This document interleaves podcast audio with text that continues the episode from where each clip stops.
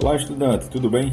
Eu sou o professor Ítalo Diego, do curso de Desenvolvimento de Sistemas, e seja bem-vindo ao nosso podcast da Unidade 2, onde mergulharemos nas entranhas da internet para desvendar os mistérios por trás do seu funcionamento.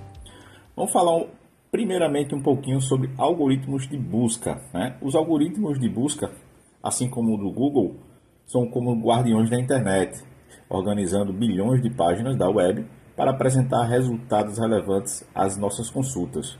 Eles consideram uma infinidade de fatores, desde a relevância do conteúdo até a autoridade do site, para classificar e exibir os resultados em milissegundos.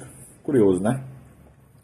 Com relação às redes de distribuição de conteúdo, é interessante a gente entender esse conceito, porque quando a gente acessa um vídeo no YouTube, por exemplo, a gente às vezes não está acessando diretamente no servidor. Existe um sistema, né, CDN, né, que é a própria rede de distribuição de conteúdo, que armazena cópias desses arquivos, no caso são mídias de vídeo, né, para poder reduzir a latência e melhorar a velocidade de carregamento, garantindo uma experiência bem mais rápida, bem mais fluida para o usuário. Se você não sabe o que é latência, esse termo está ligado às conexões Dá uma pesquisada para conferir.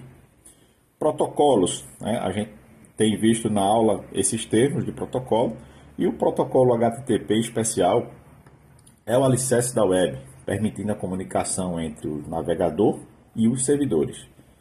Quando você identificar um protocolo chamado HTTPS, S de Security, ele adiciona uma camada de, de criptografia, criptografia, protegendo a integridade e a confidencialidade dos dados transmitidos. Beleza? Data centers. Por trás de cada site e aplicativo ou serviço online, existem poderosos data centers que abrigam milhares de servidores.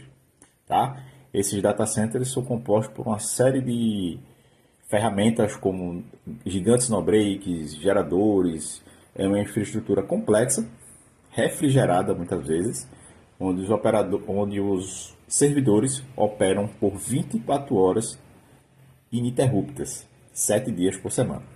Beleza?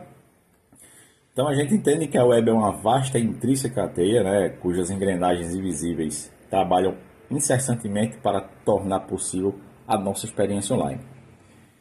Se você ficou com alguma dúvida e quer debater um pouco sobre esse podcast, dá uma chegada lá no fórum da Competência 2 para a gente bater um papo, tá joia?